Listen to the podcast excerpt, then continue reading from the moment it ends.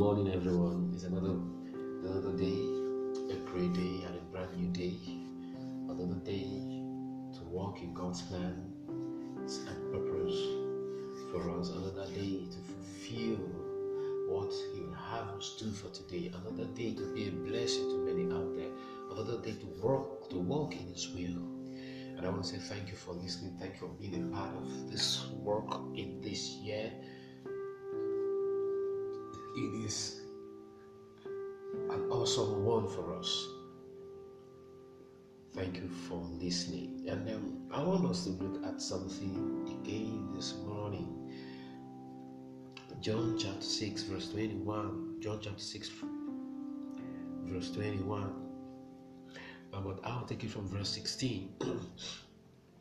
now, when evening came, his disciples went down to the sea, got into the boat, and went over the sea toward Capernaum. And it was already dark, and Jesus had not come to them. Then the sea arose because a great wind was blowing. So when they had rowed about three or four miles, they saw Jesus walking on the sea and drawing near the boat, and they were afraid. But he said to them, It is I, do not be afraid.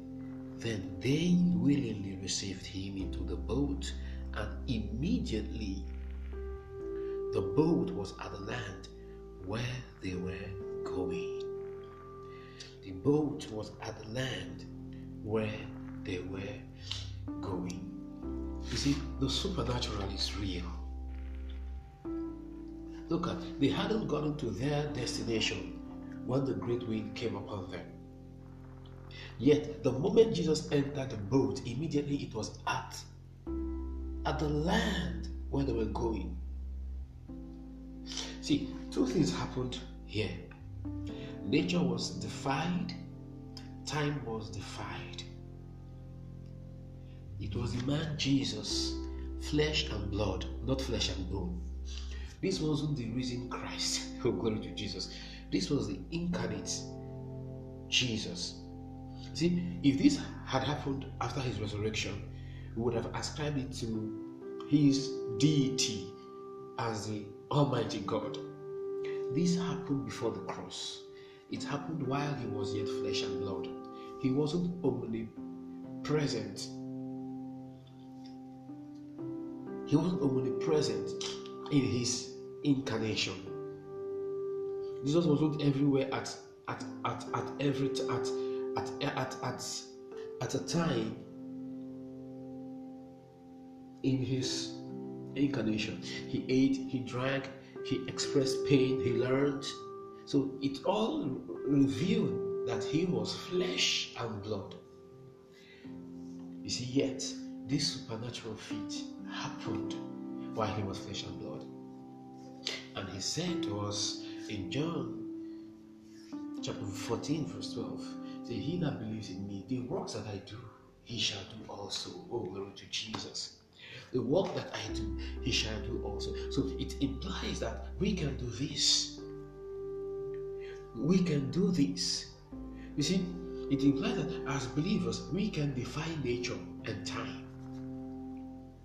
In identifying with Christ, we are talking about absolute oneness, where we function in his capacity and his mentality. You see, from here, there is no limitation. That limitation only becomes a theme of the mind. You see, once you break through the mental walls, nothing, absolutely nothing, can be impossible for you. Jesus did all this to show us also what we can do here on earth. You are able to work miracles of diverse dimensions. You see, the supernatural is your thing. The supernatural is your is your nature. You are supernaturally natural and you are naturally supernatural. But you must take note of something that you see these things don't just actually come to us by wishful thinking. You see, um, um, Jesus was a man of prayer. Jesus was a man of prayer. You see, in prayer, the power at work in us is made available to be at work outside us. And if we would learn to actually pray the way Jesus prayed, we'll also find ourselves manifesting the things He manifested effortlessly in healing, in supernatural provisions, in miracles. We will find ourselves walking in the same.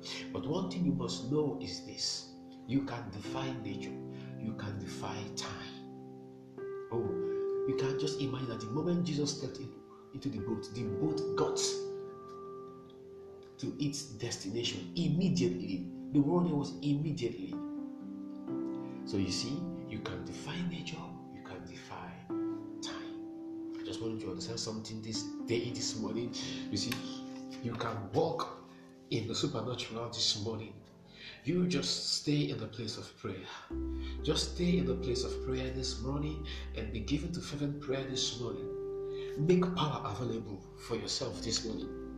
Make power available for yourself this morning. And you'd see the mighty things that would happen in your daily activity, in, in today's activities for you. You see, you may not even know, you may not even know, but it will become obvious that diverse miracles, diverse supernatural manifestations happen around you.